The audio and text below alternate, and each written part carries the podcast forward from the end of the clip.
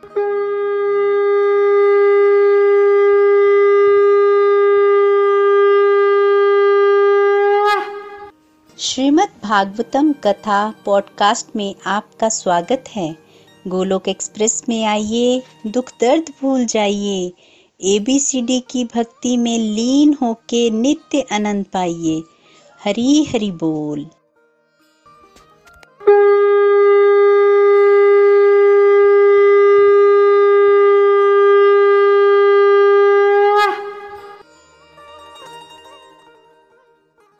जय Shri Krishna Chaitanya, Prabhu Nityanand.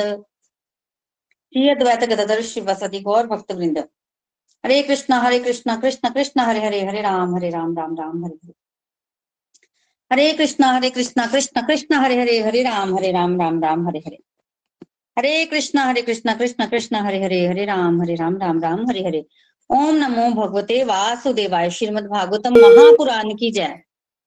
Busy through the body, free as a soul. Hari Hari Bol, Hari Hari Bol. Transform the world by transforming yourself. न शस्त्र पे न शास्त्र पे न धन पर और ना ही किसी युक्ति पर मेरा तो जीवन आश्रित है प्रभु केवल और केवल आपकी कृपा शक्ति पर गोलोक एक्सप्रेस में आइए दुख दर्द भूल जाइए एबीसीडी की भक्ति में लीन होकर नित्य आनंद पाइए। जय श्री राधे कृष्ण। तो हरि हरि बोल everyone Srimad Bhagavatam canto number ten हमारा चल रहा है, जिसमें हम ब्यूटीफुल भगवान की, वृंदावन की, लीलाओं के विषय में जो है वो श्रवण कर रहे हैं। रासलीला का वर्णन हमने सुना, उसके पश्चात जो है, देखिए रास जो ऐसा नहीं है कि एक ही दिन हुई या एक ही रात्रि हुई। रास तो नित्य प्रति चलती है। वृंदावन में आज भी रास होती है। निधिवन नामक स्थान पर अगर आप सब जानकारी रखते हैं ना तो आ, रात को निधिवन कोई नहीं रुकता। बंदर तक वहाँ नहीं रुकते क्योंकि मान्यता है कि रात को राधा कृष्णा वहाँ साक्षात प्रकट होकर रास करते हैं। गोपियाँ भी प्रकट होती हैं और रास करती हैं। वहाँ के जो वृक्ष है ना वो तुलसी के वृक्ष हैं। तुलसी वृक्ष है और ये वृक्ष पाँच हज़ार साल पुराने हैं, कोई नए थोड़ी है, इनकी जड़ बड़ी पक्की है, तब से वही है। रात को वो गोपियाँ बन जाती हैं और फिर भगवान कृष्णा के साथ रास होता है और वहाँ पर निधिवन में अंदर एक मंदिर है, जहाँ पर रात को भोग रख दिया जाता है और श्रृंगार का सामान रख दिया जाता है। रात को भगवान जो है, वो आते हैं और राधा रानी का श्रृंगार करते हैं और भोग भी ग्रहण करते हैं।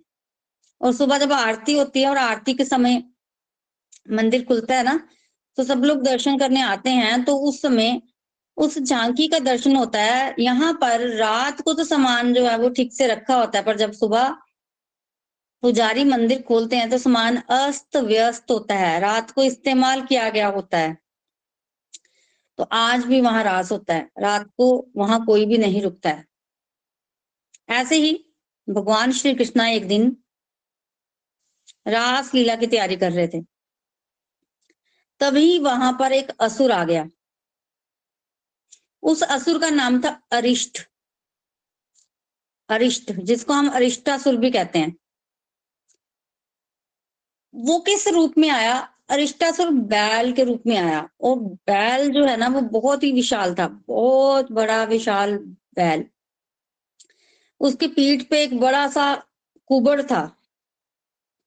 और वृंदावन में आया, इतना भारी भरकम था कि यहाँ पैर रखता था, वहाँ गड्ढे पड़ जाते थे। खुर होते हैं ना, बैलों के तो गड्ढे बनाता बनाता आ रहा था। लाल लाल आँखें मतलब भयानक। देखने में बहुत ही भयानक था वो असुर। और वृंदावन वासियों ने जब देखा कि आया है, सब लोग आश्चर्यचकित रह गए। देखो, इतना पहचान भी नहीं पाए उसको, क्योंकि बैल के रूप में था ना।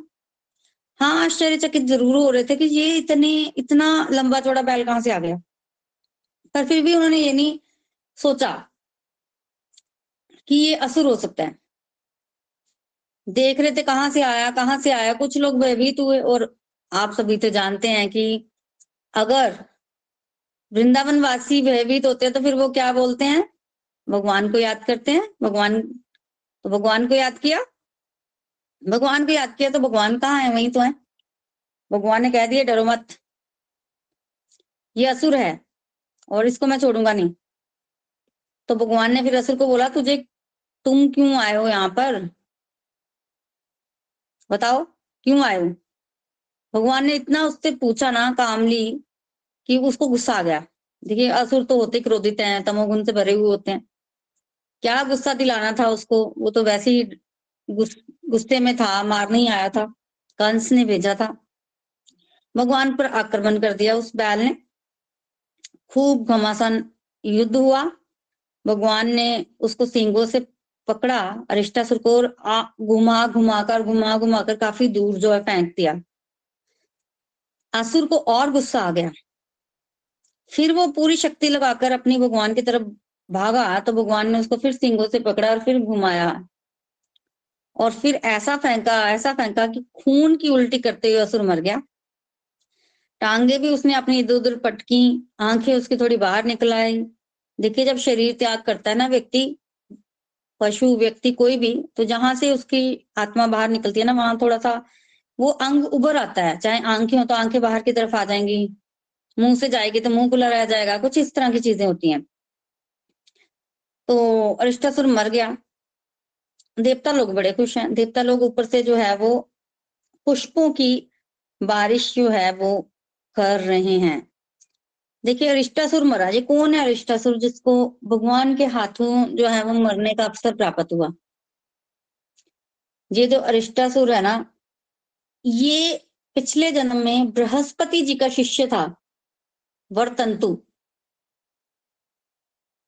पिछले जन्म में बृहस्पति जी का शिष्य वर्तंतु था। तो उनके पास पढ़ने आया था। बृहस्पति जी ने हाँ कर दी बढ़ाने के लिए और बहुत ही ईमानदारी से ये जो है वो शिक्षा ग्रहण कर रहा था। एक दिन क्या हुआ कि ये पाँव फैलाकर बैठा था। वर्तंतु पाँव फैलाकर बैठा था, तभी वहाँ पर बृहस्पति जी आ गए। बृहस्पति जी के आने पर भी ये पाँव फैलाकर बैठा ही रहा। इसने कोशिश नहीं की कि बड़े गुरुजन आए तो थोड़ा पाँव को समेट ले। बृहस्पति जी ने जब देखा तो उनको क्रोध आ गया।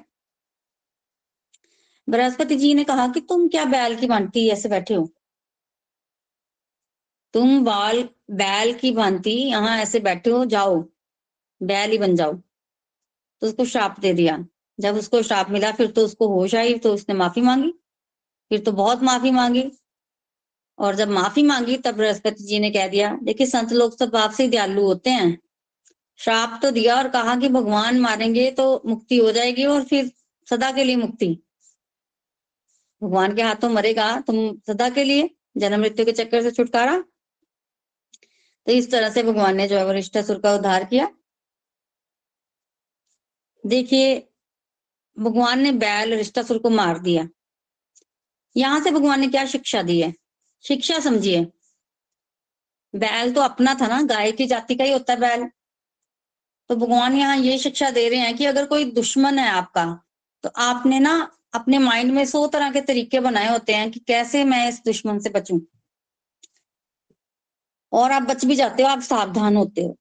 पर अगर कोई दुश्मन अपनों के रूप में आ जाए, फिर हम सावधान नहीं होते। और फिर हम सबसे ज़्यादा दुख खाते हैं। पर भगवान क्या शिक्षा दे रहे हैं यहाँ पर? भगवान कहते हैं कि अगर कोई दुश्मन है और वो अपने भाई बंधु के रूप में आ जाए तो उसको छोड़ना नहीं है। फॉर एग्ज़ाम्पल कोई अपना बड़ा क्लोज आपका मित्र है, भाई है, वो आपको कहे कि चलो, ये क्या तुम भगवान की भक्ति व्यक्ति करते रहते हो? छोड़ दो भगवान की भक्ति। मान लो, कोई अपना बन के बड़ी मीठी मीठी बातें आपको करता है और कहता है कि आप डिवोशन के रास्ते पर आगे ना बढ़ो। दूसरों से हम सावधान रहते हैं, दुष्टों से सावधान रहते हैं, दुश्मनों से सावधान रहते हैं। पर अगर कोई मित्र के रूप में आए फिर क्या? चल यार मूवी देखने चले और छोड़, ये सब कैंडी खेलते हैं। वो इतना मज़ा आता था, पहले हम रात को बैठते थे, चलो कहीं क्लब क्लब में चलते हैं। होता है, जो अपने, अपनों के रूप में जो आते हैं ना, वहाँ पर मना करना सबसे ज़्यादा मुश्किल होता है व्यक्ति फंसता भी वही है। पर भगवान कहते हैं, नहीं अगर कोई अपने, अपना बन के भी आपको भगवान के रास्ते से हटाता है तो उसका भी, उसको भी त्यागना चाहिए। जैसे बली महाराज ने किया, जब बामन भगवान उनसे दान मांग रहे थे तो गुरु जी ने मना किया था, पर वो माने नहीं थे। हालाँकि गुरु तो उनके अपने थे। तो भगवान हमें ये शिक्षा दे रहे हैं कि भगवान के रास्ते पर कोई भी विघ्न बाधा आए, उसको हटाना ही है। और ये विघ्न बाधाएँ हर एक के रास्ते में आती हैं। ऐसा नहीं है कि भगवान ने जो है वो पार्शियलिटी की है। नहीं नहीं, ये यूनिवर्सल है। काम, क्रोध, लोभ, मोह, ये सबके अंदर होता है और सबके रास्ते में आता है। इसको भगवान से मरवाना ही पड़ेगा। अन्यथा अन्यथा आगे नहीं बढ़ पाओगे डिवोशन में। अन्यथा आगे नहीं बढ़ पाओगे। जिसने तो पास होना है, वो थोड़ी बहुत डिवोशन कर लेगा या फिर थोड़ा बहुत एबीसीडी एक, दो चैप्टर पढ़ लेगा तो पास हो जाएगा। पर जिसने हंड्रेड परसेंट लेने हैं, उसको सभी चीज़ों की क्लैरिटी होना बहुत ज़रूरी है। तो अगर तो कोई चाहता है कि अभी चार पाँच जन्म और ले लेंगे, आराम से भगवत धाम जाएँगे। तो उसके लिए तो बहुत ईजी है। वो थोड़ा थोड़ा चलता रहे तो ठीक है क्लैरिटी ना भी हो कोई बात नहीं। बट अगर सच में किसी ने भगवत प्राप्ति करनी है तो उसको बहुत सारी चीज़ों की क्लैरिटी होनी चाहिए कि अपनों के रूप में जो असुर आते हैं, उनका भी वध करना हमें आना चाहिए। अल्टीमेटली हमारा गोल जो है वो भगवान है। तो हमें भगवान के रास्ते पर बढ़ना है। तो भगवान ने रिष्टासुर का वध किया और उसके पश्चात भगवान रास लीला करने लगे, क्योंकि भगवान तो रास लीला की तैयारी कर रहे थे। गोपियाँ आई रासलीला के लिए। गोपियाँ आई और पास ही में उन्होंने बैल को मरे हुए देखा तो कहा, हम रास नहीं करेंगी। क्यों नहीं करो क्यों? वो इसलिए नहीं करोगे क्योंकि तुम तो पापी हो गया तुमने वैल का वध किया है। गो हत्या करने वालों के साथ हम रास कैसे कर सकते हैं? हम रास नहीं करेंगी। भगवान ने कहा कि ये बैल नहीं है, ये तो असुर है। और ये बैल के रूप में आया है, इसलिए कि मैं इसका वध ना कर पाऊँ। तो ये बैल नहीं है, ये असुर है। गोपियों ने कहा तो क्या हो गया, असुर है तो? आया तो बैल के रूप में ही है। आया तो बैल के रूप में है। तो अब तुमने हत्या तो तुम्हें गो हत्या ही लगेगी। तुम्हें प्राश्चित करना पड़ेगा, अगर हमारे साथ रास करना है तो। ठीक है? प्राश्चित कर लेंगे क्या? प्राश्चित है। गोपिया कहने लगी कि तुम्हें तीर्थ यात्रा करनी पड़ेगी। इंद्र ने जब रिक्तासुर का वध किया था तो इंद्र को ब्रह्म हत्या लगी थी और तब उसने इस तरह का प्राश्चित किया था। तुम्हें भी प्राश्चित करना पड़ेगा। तुम्हें तीर्थ स्थानों की नदियों में जल स्नान करना पड़ेगा। ठीक है? भगवान कृष्ण ने उत्तर दिया। तो गोपी ने कहा था कि दुनिया भर के तीर्थों में भ्रमण करो और स्नान करो, फिर जाके तुम पाप से मुक्त हो जाओगे। तो भगवान कहते हैं कि ठीक है, पवित्र नदियों में स्नान करना है तो मैं दुनिया का भ्रमण क्यों करूँ? मैं सारी तीर्थों की नदियों को, तीर्थों को यहीं बुला लेता हूँ, और यहीं पर स्नान हो जाएगा, यहीं खड़े खड़े तो ये कहकर, देखिए, भगवान के लिए क्या मुश्किल है। भगवान ने आवाहन कर लिया सारे तीर्थों का, और जो अरिष्टासुर के खुर थे ना मैं बता रही थी ना कि वो बड़ा हैवी था, भारी था। भारी भरकम शरीर। तो उसके खुरों से ना, धरती पर ना गड्ढे बन रहे थे। तो वही गड्ढे में भगवान ने ना थोड़ा सा और उसको डीप कर दिया, अपने पैरों की एड़ी से। उसी गड्ढे को और डीप कर दिया और तीर्थों को बुला लिया। तभी एक एक करके सारे तीर्थ स्थान आए। मूर्तिमान रूप में आए। और उन्होंने भगवान कृष्णा ने तीर्थों को कहा कि अपना अपना जल जो है इस गड्ढे में डाल दो। तब एक एक तीर्थ जो है वो आया और अपना अपना जल जो है वो उस गड्ढे में जो है वो डालता गया। और जब वो कुंड भर गया तो भगवान कृष्णा ने उस कुंड में स्नान किया। और फिर क्या हुआ? भगवान ने प्राश्चित हो गया भगवान का। भगवान को यही प्राश्चित मिला था कि तीर्थों के जल में स्नान करो। सारे तीर्थों के जल में भगवान ने स्नान कर दिया तो भगवान का प्राश्चित हो गया। अब भगवान राधा रानी को बोलते हैं आप मैं रास नहीं करूँगा। क्यों? मेरा प्राश्चित हो गया, पर तुम्हारा प्राश्चित नहीं हुआ। अब गोपियाँ बोल रही हैं कि हमने काय का प्राश्चित करना है? वो हत्या तो तुमने की। भगवान ने कहा कि माना मैंने बैल को मारा, पर बैल था तो असुरी। और तुमने उसका साथ नहीं दिया?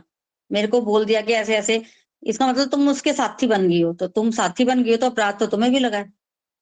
तो मैं तुम्हारे साथ आस नहीं करूँगा। मैं पवित्र हूँ, तुमने अभी पवित्र होना है। जब भगवान ने इस तरह से कह दिया, तब राधा रानी ने कहा कि मैं इससे भी सुंदर एक कुंड का निर्माण करूँगी।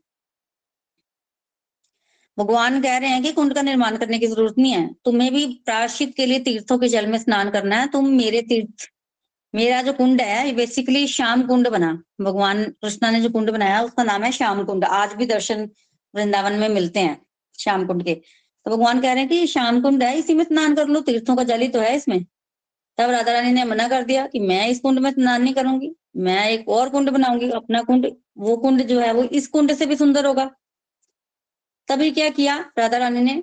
राधा रानी ने भी एक गड्ढा बनाया। देखिए रिष्टासुर ने ना ऑलरेडी एक गड्ढा बनाया हुआ था। उसके पैरों के खुरों से गड्ढे बने हुए थे। राधा रानी ने अपना कंगन उतारा और उस कंकन से उसी गड्ढे को और खोदा। देखिए राधा कुंड को कंकन कुंड भी बोलते हैं, क्योंकि राधा रानी ने कंगन से उसको खोदा था। तो कंकन कुंड बन गया और उसके पश्चात उसमें अब क्या डालना है? जल डालना है। भगवान कृष्णा ने बोला कि मेरे कुंड में तीर्थों का जल है, तुम वहीं से जल ले लो। पर राधा रानी ने मना कर दिया, क्योंकि तुमने गो हत्या की और उस जल में स्नान किया, वो जल दूषित हो गया है। वो जल नहीं चाहिए। तभी उस जल में से एक पुरुष प्रकट हुआ। दिव्य व्यक्ति, दिव्य पुरुष प्रकट हुआ और राधा रानी को प्रणाम किया और कहा राधा रानी से प्रेयर्स की कि राधा रानी जो है वो उनका जल स्वीकार करें। जल स्वीकार करें। देखिए राधा रानी तो परम करुणामयी है। लीला में भगवान के साथ उनका रोल है ऐसा। और भगवान पसंद बहुत करते हैं इस रोल को अदरवाइज़ भाव तो उनका अच्छा ही है तो वो करुणामयी ना। और जब इस तरह से प्रस्ताव रखा तो राधा रानी ने कहा, ठीक है। तो राधा रानी ने स्वीकार कर लिया निवेदन को, और उसी समय कृष्ण कुंड की सारी सीमाओं को तोड़कर वो जल जो है वो राधा कुंड में आ गया और राधा कुंड को पूरा का पूरा जो है वो भर दिया। तब भगवान श्री कृष्ण बड़े खुश हुए। तब भगवान श्री कृष्ण ने कहा कि, हे राधा रानी तुम्हारा ये जो कुंड है, ये मेरे कुंड से अधिक प्रचलित होगा, अधिक विख्यात होगा और मैं यहाँ आके लीलाऊं, लीलाएँ जो है वो करा करूँगा। मैं यहाँ आके लीलाऊं लीला कर, करा करूँगा और इसी कुंड के आसपास जो है रास लीला होगी। तो उस दिन उस रात जो है वो उसी स, उसी राधा कुंड के आसपास जो है वो भगवान ने रास लीला की गोपियों के साथ। बड़ा आनंद हो गया। तो इस तरह से राधा कुंड का प्राकट्य हुआ। तो बोलिए राधा कुंड और श्याम कुंड की जय। देखिए राधा कुंड और श्याम कुंड जो है, वो मटेरियल वर्ल्ड में सबसे ऑस्पिशियस स्थान है। अगर मटेरियल वर्ल्ड में कोई स्थान सबसे सबसे सबसे ज़्यादा पवित्र है तो वो कौन सा है? वो राधा कुंड है। जब भी आप वृंदावन जाए राधा कुंड के दर्शन अवश्य करें और राधा कुंड गोवर्धन परिक्रमा में आपको जो है, वो मिलेगा।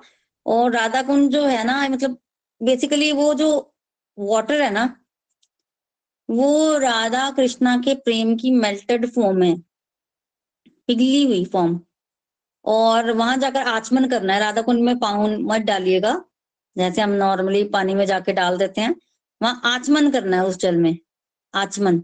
सिर पे छिड़के थोड़ा सा जल आचमन कीजिए। और जल मत देखिए वो राधा रानी के प्रेम की, कृष्णा के प्रेम की जो है वो मेल्टेड फॉर्म है। तो बहुत सुंदर भगवान जो है वो वृंदावन की लीलाओं का जो है वो आनंद ले रहे हैं। कंस की मृत्यु का समय भी नज़दीक आ रहा है। नारद जी को चिंता हो रही है कि कंस जो है वो तो उसके अत्याचार तो बढ़ते ही जा रहे हैं। फिर एक दिन नारद जी ने सोचा कि कुछ तो मुझे करना ही पड़ेगा अदरवाइज़ तो भगवान तो लीलाएँ करते रहेंगे। भगवान को तो कौन डिस्टर्ब कर सकता है? इतना आनंद आ रहा है उनको। भगवान भी लीला को एंजॉय करते ना।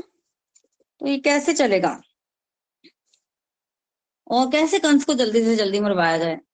ये सोच के ना नारद मुनि एक दिन कंस के पास गए और कंस को सारी सच्चाई बता दी। क्या बताया? देवकी ने जो पुत्री को जन्म दिया था ना आठवीं, वो देवकी की थी नहीं, वो तो यशोदा की पुत्री थी। और तो और, वसुदेव जी के दो पुत्र जीवित हैं। उसने दोनों पुत्रों को वसु, नंद बाबा को दे दिया था और नंद बाबा के यहाँ गोकुल में दोनों पल रहे हैं। और ये दोनों ही तुम्हारा वध करेंगे।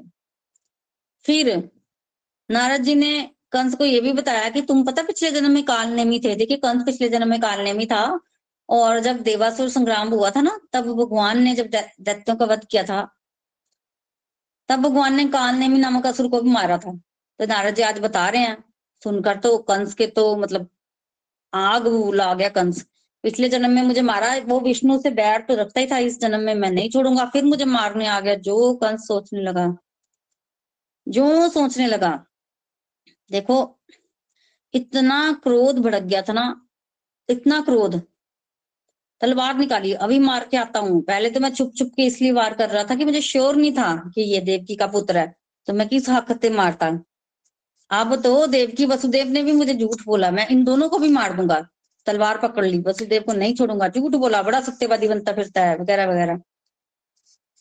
नारद मुनि ने रोका कंस को, नारद मुनि ने कहा, तुम क्या कर रहे हो? इतना अच्छा मौका मिला उसको भी कब दोगे मैंने तुम्हें सच्चाई बताई, इसलिए थोड़ी बताई कि तुम जाके वसुदेव को मार दो ताकि कृष्ण तथा बलराम को वहाँ पता चल जाए कि मामा कंस को सब पता चल गया और वहाँ से भाग जाए। तुम्हारे हाथ कभी ना आए और तुम्हें मार दे। क्या ये करना चाहते हो? मैंने तुम्हें बताया था कि तुम कोई एक्शन ले सको, अपने काल को रोक सको, तुम तो ये गलती करने जा रहे हो। वैसे भी वसुदेव तो सत्यवादी है, तुम्हारा कुछ नहीं बिगाड़ सकता। उसको छोड़ो, उसके पुत्र को पकड़ो। उसको मार दोगे तो वो भाग जाएगा, फिर तुम्हारे हाथ कुछ नहीं आने वाला है। कंस के दिमाग में बात गई। कंस ने क्या किया? वसुदेव और देवकी को ना मुक्त कर दिया था जब कन्या ने आकाश में कन्या आकाश में चली गई थी ना और उसने कंस को बोला था कि तुम्हें मारने वाला पैदा हो चुका है। तब कंस को थोड़ा सा प्राश्चित हुआ। बुरा लगा उसने, देवकी से माफ़ी मांगी और उनको कारागार से मुक्त कर दिया था। पर आज कंस ने फिर से देवकी और वसुदेव को कारागार में बंद कर दिया। बेड़ियाँ लगा दी उनको। और उसके पश्चात वो प्लान बनाने लगा। उसने मंत्रिमंडल की बैठक बुलाई कि कैसे अब कृष्ण को मारा जाए, कैसे? नारद मुनि जब चले गए ना, उसी समय जो बैठक बुलाई थी, उसमें एक केशी नामक दैत्य को बुलवाया। व्योमासुर नामक दैत्य को बुलवाया। बारी बारी भेजे तो जाओ कृष्णा को मार दो। अब तक तो कंस पागल हो गया था। किसी के आने का इंतज़ार भी नहीं कर रहा था। केशी भी जाए, व्योमासुर भी जाए, सबको भेज दिया। और फिर मुष्टिक, चानूर, शल, तोशल, ये जो उसके पाँच मल हैं जिसपे कंस को बड़ा भरोसा था कि ये किसी को भी मार सकते हैं, उनको बुलाया। और फिर बताया कि क्या हुआ उनके साथ छल हुआ है। कैसे मारा जाए कृष्ण तथा बलराम को? अब देखिए, ये जो मल है, मुष्टिक, चानूर, शल, तोशल, ये बड़े बलवान है। अब कंस को ये लग रहा है कि मैं वहाँ ना जाऊँ, उनको इधर बुला लू, कृष्ण तथा बलराम को, ताकि वो एक बार यहाँ आ गए ना तो उनको घेर के मार देंगे। कोई चांस ही नहीं है बचने का रेदर देन कि मैं जाऊँ उनके पास। तो प्लान अच्छा लगा। फिर बुलाया कैसे जाए? बुलाया ऐसे जाए कि अक्रूर को भेजा। अक्रूर को भेजते ना? तो क्या किया? अक्रूर को बुलाया।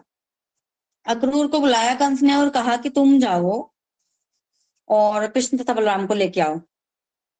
क्यों लेके आओ? कोई, अब कोई होना भी तो चाहिए ना कि क्यों बुलाया तब कंस ने एक धनुष यज्ञ रखवाया और कहा कि भगवान शिव की प्रसन्नता के लिए यज्ञ आवश्यक है और इस यज्ञ में भाग लेने के लिए नंद बाबा तथा कृष्ण बलराम को बुला लो। देखिए, अब तक कंस को पता लग चुका था कि कृष्ण तथा बलराम कौन है तो मामा होने के नाते इनविटेशन तो दिया जा सकता है। तो इसलिए वो बहुत श्योर था कि वो लोग आ जाएँगे और जाके उनको इस तरह से बोलो। और बहाना भी उसने धनुष यज्ञ का बना लिया था। देखिए, देखने में लग रहा होगा कि नारद मुनि क्या दुश्मन है देवकी और वसुदेव जी के। या फिर उन्होंने जाके कंस को तब बता दिया। नहीं, ऐसा नहीं है।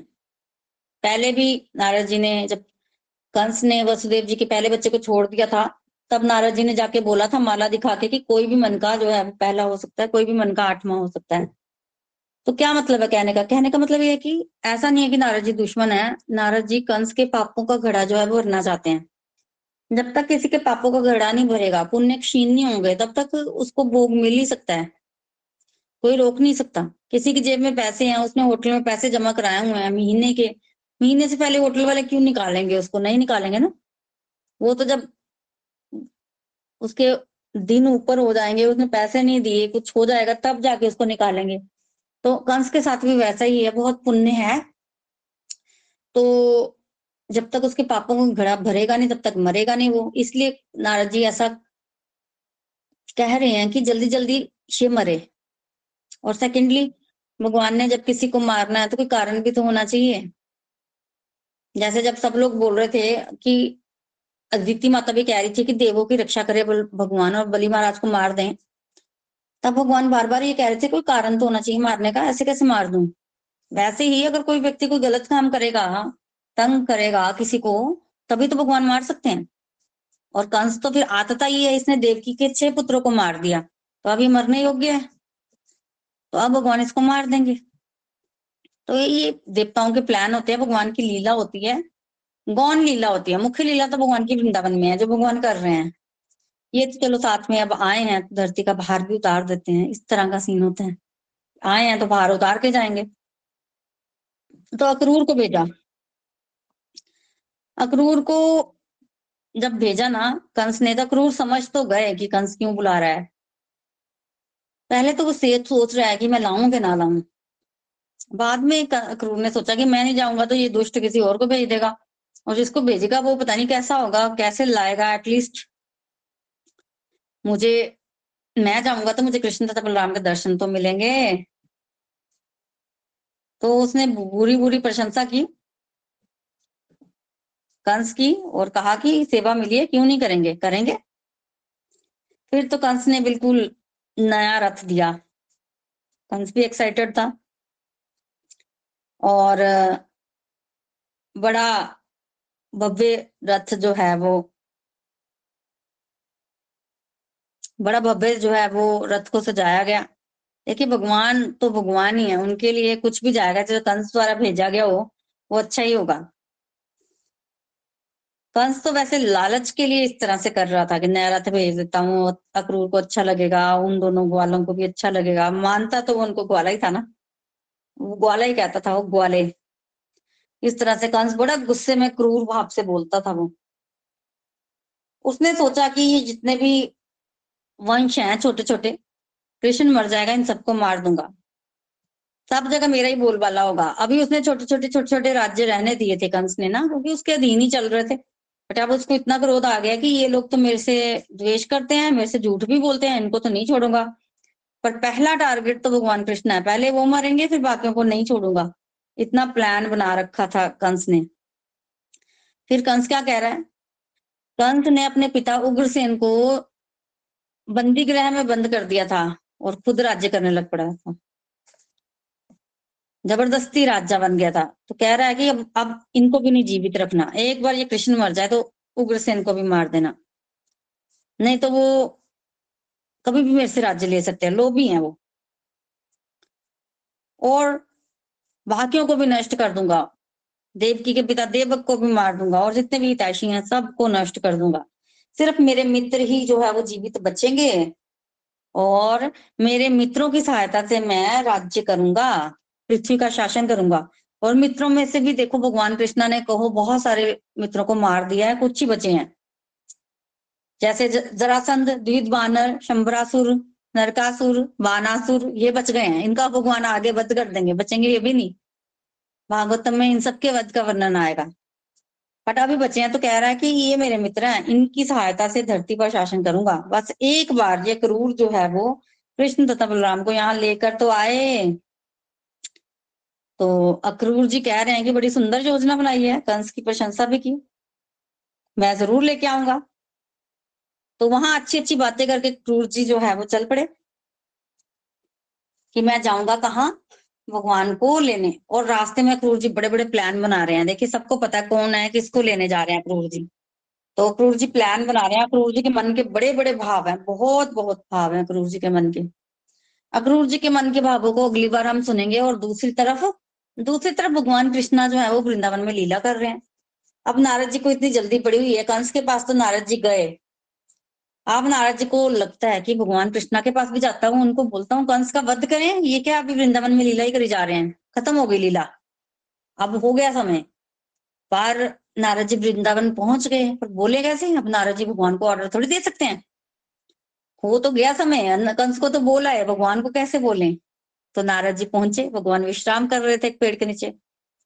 नारद जी भगवान से कहते हैं कि मैं आपको ना स्तुति करना चाहता हूँ, मैं आपको कथा सुनाना चाहता हूँ आपकी। भगवान कहते हैं, अच्छी बात है, सुनाओ। तब नारद जी भगवान को लगे कथा सुनाने, ऐसा हुआ, वैसा हुआ, केशी वो मरा, अरिष्टासुर का भगवान ने वध किया, अब रास हुआ, अरिष्टासुर का वध किया, उसके बाद एक दैत्य केशी आया, उसका वध कर दिया।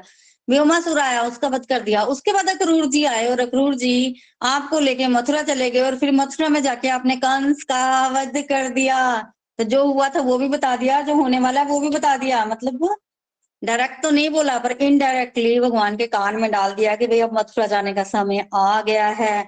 अक्रूर जी आ रहे हैं और चलो अब कंस वध का समय आ गया है सब कुछ बता दिया। तो भगवान के साथ इस तरह से जो है वो बात की नारद जी ने, क्योंकि भगवान की पोजीशन को समझना पड़ेगा, उनको कैसे ऑर्डर करना है? तो इस तरह से बात कर रहे हैं आज नारद जी। और भगवान जी समझ गए कि नारद जी क्या कहना चाहते हैं। भगवान ने नारद जी को कहा कि आप जाइए, जो भी है हो जाएगा। तो कहा भगवान ने, और दूसरी तरफ़ नारद जी के जाते ही वहाँ पर जी जो असुर भेजे हैं, वो पहुँच गए दोनों के दोनों बारी बारी से।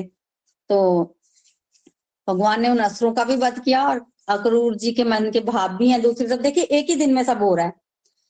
ऐसा है कि मथुरा से वृंदावन कोई बहुत दूर नहीं है। पर अक्रूर जी को सुबह से शाम हो गई वहाँ आने में, क्योंकि अक्रूर जी के मन के भाव ही ऐसे रहते, चल ही नहीं रहा आज उनसे। भावों में कभी ये करेंगे, भगवान से मिलेंगे तो ये करेंगे, भाव भी बनाते जा रहे हैं। और इधर सुबह से शाम तक भगवान ने दो दैत्यों का वध कर दिया और जो कंस मामा जी जो खातिर के लिए भेज रहे हैं, वो सब किया। और उसके पश्चात रात को क्रूर जी पहुँचे हैं, उनकी आओ भगत की है, फिर रात भर बातें हुई हैं। और उसके पश्चात क्या बातें हुई? और किस तरह से भगवान कृष्ण तथा बलराम को क्रूर जी जो है मथुरा लेके गए, इसका वर्णन जो है वो हम अगले सत्संग में सुनेंगे। आज के लिए मेरी तरफ़ से इतना ही। हरे कृष्णा हरे कृष्णा कृष्णा कृष्णा, हरे हरे। हरे राम हरे राम राम राम, हरे हरे। सो हरी हरी बोल एवरीवन हरी हरी बोल चलिए, अब हम आगे बढ़ते हैं आज के रिव्यू सेक्शन की तरफ़। हमारे साथ सर्वप्रथम है नीरज जी अमृतसर से। हरी हरी बोल नीरज जी, आप कुछ कहना चाहते हैं? हरी हरी बोल बाबी बहुत आनंद आया आज भी कि किस तरह आपने बताया कि रासलीला का हम लोग लास्ट वीक दो तीन हफ्तों से उसका वर्णन सुन रहे थे। फिर आपने ये भी बताया कि रासलीला जो है ना, आज भी होती है। कहाँ होती है? वृंदावन में निधि वन में। फिर वहाँ पर नित्य रास होती है, बहुत सुंदर आपने वर्णन किया कि वहाँ पर तुलसी के पौधे हैं, पाँच चार साल पहले हैं, वहाँ आज भी रात को रास होती है, भगवान श्री कृष्णा राधा रानी का श्रृंगार करते हैं, सुबह जब उनकी मतलब शयन आरती के बाद आरती होती है, सुबह उनकी मॉर्निंग में तो बहुत सुंदर रासलीला का वर्णन हमने सुना। फिर वही आपने बताया कि जब भगवान दोबारा से रोज रास होती थी, रास की तैयारी कर रहे थे तो वहाँ पर अरिष्टासुर नामक कौन आया वध आया, राक्षस आया, वो किस रूप में आया, बैल के रूप में आया। और देखिए वृंदावन वासी क्या करके आपने बताया कि वो बहुत ही विशाल बैल था और उसके खुर से इतने बड़े बड़े वृंदावन में, में एक मतलब टोए जो होते हैं वो बनते जा रहे थे। और साथ में आपने ये भी बताया कि किस तरह जब वृंदावन के वासी जो है वो जो जब डर जाते हैं बैल को देखकर तो वो किसे पुकारते हैं? वो भगवान को पुकारते हैं। और फिर भगवान वहाँ आते हैं और वो क्या करते हैं? बैल का वध कर देते हैं। यहाँ से हमने क्या शिक्षा ली कि हम क्या करते थे, जब हम मतलब इस लाइन में नहीं थे या कह लीजिए हम भौतिक दुनिया में, हमें जरा सी लाइफ में कोई भी प्रॉब्लम्स आती है ना तो हम क्या करते हैं इधर उधर से सलाह लेनी शुरू कर देते हैं। उससे पूछना शुरू कर देते हैं, थोड़ा डर जाते हैं अपनी लाइफ को लेकर, आगे क्या होगा? लेकिन जैसे ही हम आध्यात्मिक दुनिया में आए, हमने इन चीज़ों को समझा तो हमने क्या समझा कि अगर हमें लाइफ में कोई भी प्रॉब्लम आए तो भगवान ने क्या बोला है? भागवत गीता में भी भगवान ने हमें यही समझाया, क्या करो, मेरी शरण में आओ। भगवान हमें हर भय से क्या करेंगे? मुक्ति दे देंगे। तो यहाँ से हमने यही सीखा। फिर हमने ये भी बताया आपने कि किस तरह अरिष्टासुर कौन था? और कैसे मतलब बृहस्पति का शिष्य था और किस तरह वो टांगे, कैसे करके बैठा था? और बृहस्पति जी को गुस्सा आ गया तो उन्होंने उसे बोला कि बैल बन जाओ। लेकिन यहाँ से हमें क्या सीखने को मिला कि देखो, संतों की शरण में रहने के लिए अगर वो अरिष्टासुर नामक राक्षस बना भी, लेकिन उसको उन्होंने अभिशाप और बाद में उन्होंने उसकी वरदान भी दिया कि उसको किसके द्वारा उसका वध होगा? भगवान के द्वारा उसका वध होगा। तो इसका मतलब यही है कि हमारे अंदर की जितनी भी नेगेटिविटीज है हम जितना जितना भगवान का नाम जाप करते जाएँगे, भगवान को याद करते जाएँगे रेगुलर सत्संग साधना करेंगे तो हमारे अंदर ये अष्टासुर नामक जितने भी राक्षस है ना धीरे धीरे भगवान क्या करेंगे? उनका वध कर देंगे। बहुत सुंदर शिक्षा। एक और शिक्षा आपने हमें इसी के माध्यम से सिखाया कि अरिष्टासुर अपना बनकर आया था। तो जैसे आपने हमें अगर कोई दुश्मन हम अपना बनकर आए तो हम क्या करते थे? स्टार्टिंग में सबसे पहले डिवोशन में आए तो सब लोगों ने जैसे कहना शुरू कर दिया, ये कौन सा नया काम शुरू कर दिया है? नौ सौ चूहे खा के बिल्ली हज को चली है। तो हमें बहुत दुख हुआ। कई बार दिल किया कि डिवोशन ही छोड़ देनी चाहिए। तो भगवान ने क्या बोला कि हमें ऐसे रिश्ते ही छोड़ देने चाहिए, क्योंकि यही जो क्या करते हैं, हमें भक्ति से दूर ले जाने का काम करते हैं।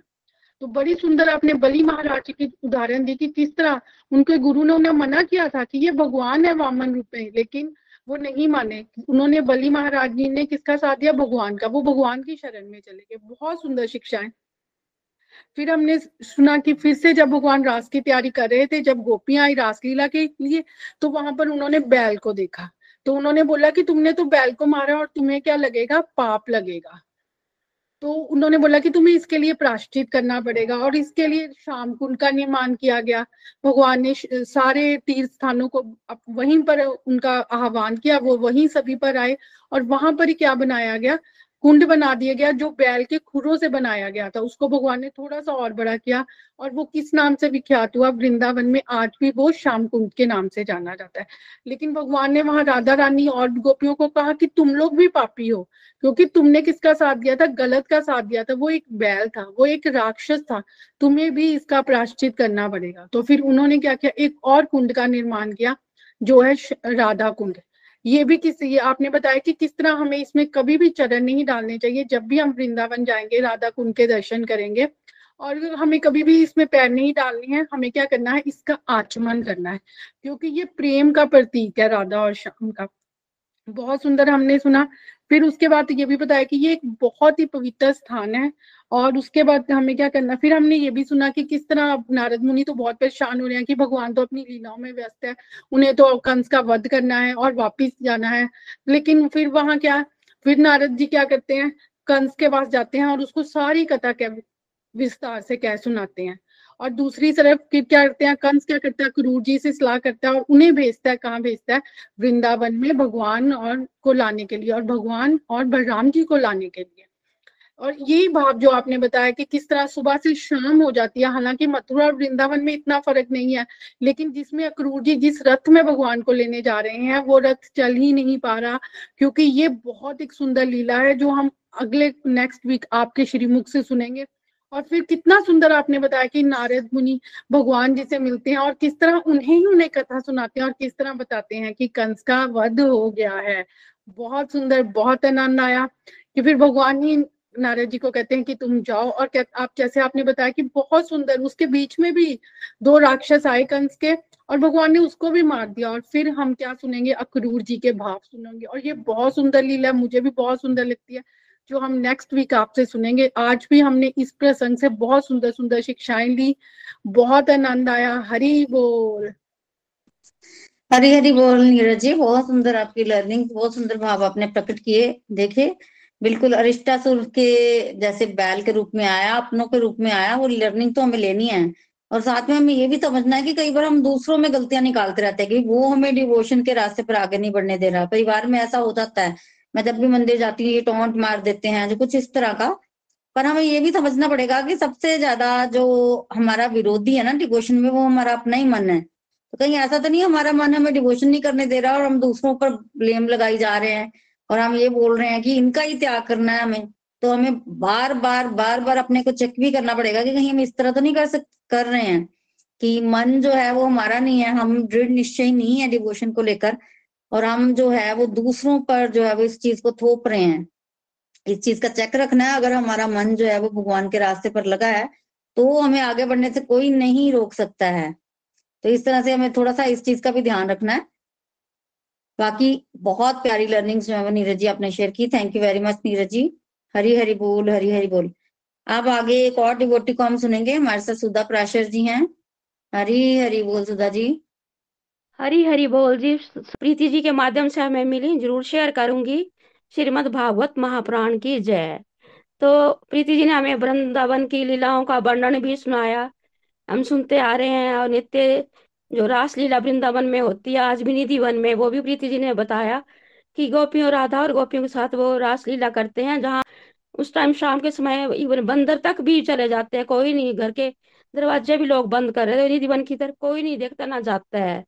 और वहाँ जो निधि वन में मंदिर है, वहाँ जो भोग रखा जाता है भगवान के लिए, श्रृंगार का सामान रखा जाता है, वो जब सुबह मंदिर खुलता है तो ऐसे लगता है कि वो भोग भी भगवान ने चखाया और श्रृंगार का सामान भी यूज़ किया है तो बहुत सुंदर लगा और मन वहीं पहुँच गया था। और रिश्तासुर की कथा भी सुनाई कि वो वृंदावन में एक बैल के रूप में आया और रिश्तासुर का वध भी भगवान के हाथों हुआ, क्योंकि वो पिछले जन्म में बृहस्पति जी का शिष्य था और जब बृहस्पति आए थे उसे पढ़ाने तो उसने उनका निरादर किया था, ऐसे टांगे पसार के बैठा था तो उसे फिर, उसे बैल बनने का श्राप मिला था। उसने मांगी माफ़ी भी मांगी थी, लेकिन भगवान ने फिर जब वरिष्ठासुर में आया तो तभी उसको मुक्ति मिली थी वो बैल के रूप में जब आया था। तो इससे भी ये शिक्षा मिलती है कि हमें अपने गुरुजनों को निरादर नहीं करना है। वो हमें भी भुगतना पड़ेगा। और दूसरा ये भी प्रीति जी ने समझाया है कि हमने डिवोशन के रास्ते को छोड़ना नहीं है, किसी की बातों से डामाडोल नहीं होना है। जैसे बताया प्रीति जी ने कि बलि महाराज ने को भी उनके गुरु शुक्राचार्य ने बहुत समझाया था, लेकिन बलि महाराज जी ने उनकी बात नहीं मानी थी। और इसी तरह हमें भी डिवोशन पर चलने के लिए किसी तरह से किसी से के साथ कोई कंप्रोमाइज नहीं करना है, बस अपने रास्ते पर बढ़ते जाना है। और जब वो आया था असुर, बैल, अष्टा, अरिष्टासुर अरिष्टासुर जब बैल के रूप में आया था तो गोपियों ने श्री कृष्ण से कहा था कि आपने इसका वध कर दिया है। आपको तो पाप लगेगा, गौ हत्या लगेगी क्योंकि वो गौ वंश से था। तो आपको तो तीर्थों का स्नान करने जाना पड़ेगा। तो भगवान ने कहा कि मैं तीर्थों को बुला लेता हूँ। तो उस बैल के पैरों से जो गड्ढे बन गए थे, उनमें ही तीर्थों का आवाहन किया और जल भर गया और भगवान ने स्नान किया और भगवान ने गोपियों कहा कि आपने भी इसका साथ दिया, आपको भी प्रायश्चित करना पड़ेगा। तो भगवान ने, आपने प्रीति यही समझाया कि जो भी है, वो कृष्ण कुंड बना है श्याम कुंड के नाम से उसको जानते हैं। तो वो आज भी है, लेकिन मैं एक बार ही गई हूँ वृंदावन, शायद अभी मन में बहुत पाप है, भगवान ने अभी दूसरी बार मौका नहीं दिया। तो मैं भी सोच रही हूँ कृष्ण कुंड और जो राधा कुंड बना उन्हें ज़रूर जाऊँगी और ज़रूर दर्शन करूँगी। मेरे में भाव आ रहा था वो सारा चलचित्र की तरह चल रहा था जब प्रीति जी समझा रहे थे। तो जब राधा रानी ने को भी कृष्ण भगवान ने कहा इसी कुंड में स्नान कर लो, लेकिन राधा रानी ने उनकी बात नहीं मान ली कि इसमें इसमें नहीं, मैं उन्होंने कंगन से गड़ा खोदा और कुंड बन गया। और उस कुंड का नाम जो है वो राधा कुंड पड़ पड़ गया। और भगवान जो बहुत खुश हुए उन्होंने कहा कि यहाँ पर रास होगा, आज भी रास होता होगा वहाँ पे। जैसे प्रीति जी समझा रहे थे। तो बहुत ही राधा कुंड जो बहुत ही पवित्र स्थल है प्रीति जी ने हमें बताया। और राधा कृष्ण श्याम कुंड से भी ज़्यादा उसकी महिमा है, उसमें ज़्यादा जल है। और ये जल जो है, वो जल नहीं है, वो राधा कृष्ण के पवित्र प्रेम का मेल्टेड फॉर्म है, ये प्रीति जी ने हमें समझाया। और यहाँ जाके कि हमें आसमन करना है, इसमें पाम नहीं डालना, ये भी पता चला। हमें तो पापी जैसे लोगों को ये भी पता नहीं है कि क्या करना, क्या नहीं। तो बड़ी सुंदर बात बताई और आगे कंस का बात चलेगा जैसे नारद जी चाहते थे कि इसका पाप का घड़ा भर जाए, उसने ये भी बोला कि ये कृष्ण जो है वो, ये देवकी का पुत्र है और बलराम जो है वो रोहिणी का बेटा है। ये ये यशोदा के कोख से नहीं हुए हैं वो तो। फिर तो कंस को पता चलता कि वो आठवां गर्भ होगा, होना था उसने, मेरा बद कर कंस बहुत, उसने इवन अपने फादर को भी, पिताजी को भी उसने बंदीगिरी में डाल दिया था। और जब अब उनको बाद में जब वासुदेव और देवकी को छोड़ दिया था, उसको, उसका माथा ठनका कि अब तो मेरा विवध होना है। तो बुराई का तो एक दिन अंत होता ही होता है। ये सुंदर सुंदर कथाएँ हमें सुनने को मिल रही हैं भगवान के हाथों से। जो भी कोई गलतियाँ हो जाती हैं, भगवान का भक्त है, लेकिन भगवान उनको अवश्य मुक्ति दिलाते हैं। कथा बहुत सुंदर थी। आज हमने राधा, कुंड कृष्ण उनकी महिमा सुनी और ये भी बहुत अच्छा अच्छी तरह से मुझे लर्निंग मिली कि वो देखो, भगवान के शुद्ध प्रेम की का एक मेल्टेड फॉर्म है, इसको सुन के बहुत ही अच्छा लगा। वो कोई आम कुंड नहीं है तो हमें जब भी हम सब मौका मिले तो हमें, हम, मैं सोच रही हूँ कि मैं जब भी जाऊँगी, भगवान मुझे जब भी वहाँ बुलाएँगे तो वहाँ दर्शन ज़रूर करूँगी। So thank you very much Hari Hari बोल जी। हरी हरी बोल सुधर जी, बहुत ही प्यारी लर्निंग्स जो है वो आपने हमारे साथ शेयर की हैं और बिल्कुल मैं भी भगवान से प्रेयर्स करूँगी कि वो आपको जल्दी जल्दी बुलाएँ और आप राधा कुंड और श्याम कुंड के दर्शन जो है वो कर पाए। और गोवर्धन परिक्रमा में जो है ये दोनों आते हैं और बाकी आपने बहुत सुंदर जो है, वो लर्निंग्स जो है, वो शेयर की हैं। Thank you for sharing Hari Hari बोल, हरी हरी बोल। चलिए अब हम आगे बढ़ते हैं अपने भजन की तरफ़ आज के। हमारे साथ नीनू वालिया जी हैं। नीनू वालिया जी हमें भजन सुनाएँगी। हरी हरी बोल नीनू जी। हरी हरी बोल, हरी हरी बोल प्रीति जी। कोटि कोटि नमन, जो आज कथा आपने सुनाई, बहुत सुंदर। अरिष्टासुर की कथा सुनी राधा कुंड श्याम कुंड के बारे में आप बता रहे थे। और ये मैं अपना सौभाग्य ही समझती हूँ कि जितनी बार भी गए हैं, उतनी बार गोवर्धन परिक्रमा करने का अवसर भी हमें प्राप्त हुआ।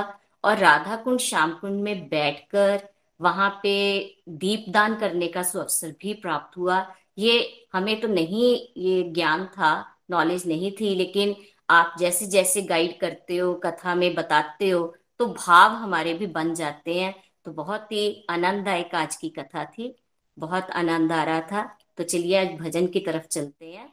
हरी हरी बोल, हरी हरी बोल। जैसे आपने बताया कि हमें भगवान की शरण ग्रहण करनी है तो आज भजन का भाव भी कुछ इसी तरह का है। हरि बोल। मैं हूँ शरण में तेरी, संसार के रचैया। कश्ती मेरी लगा दो। कश्ती मेरी लगा दो।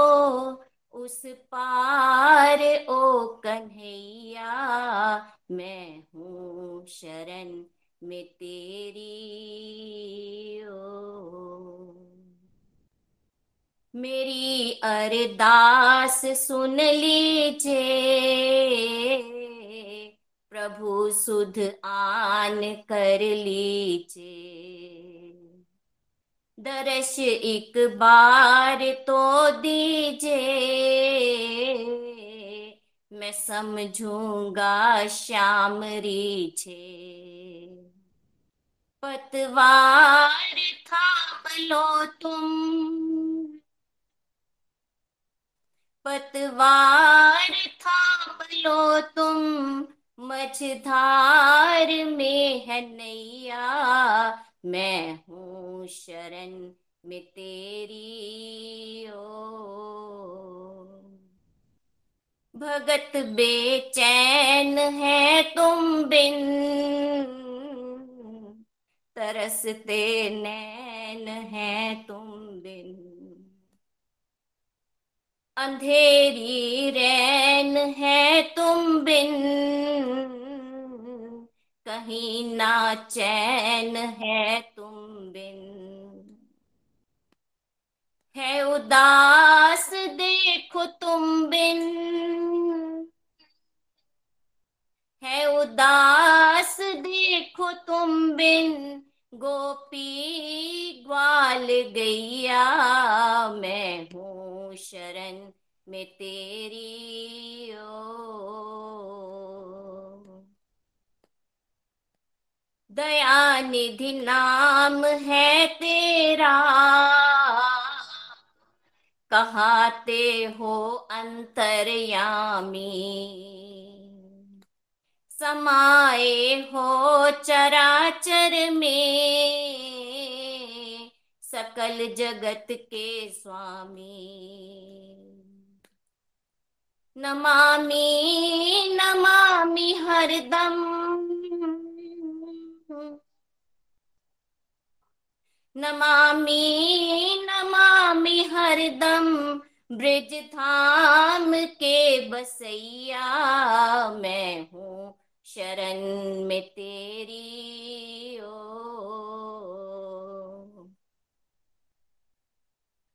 तेरी यादों का मन मोहन ये दिल में उमड़ा है सावन।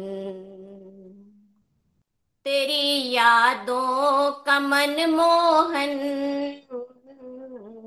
ये दिल में उमड़ा है सावन। बुझेगी प्यास इस दिल की। सुनूँगा जब तेरा आवन। बुझेगी प्यास इस दिल की। सुनूँगा जब तेरा आवन। पावन पतित को करना। पावन पतित को करना। जगदीश ओ कन्हैया, मैं हूँ शरण में तेरी ओ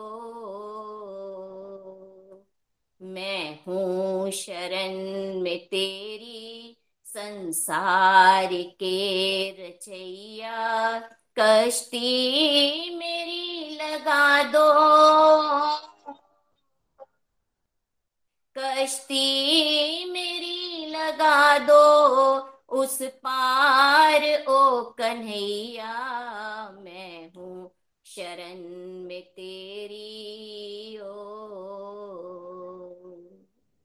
हरी हरि बोल हरी हरि। हरी हरी बोल हरी हरी बोल नीना जी बहुत ब्यूटीफुल आपने जो है वो भजन हमारे साथ शेयर किया है बड़ा आनंद आया सुनकर। Thank you for sharing Hari Hari बोल हरी हरी बोल नीनू जी।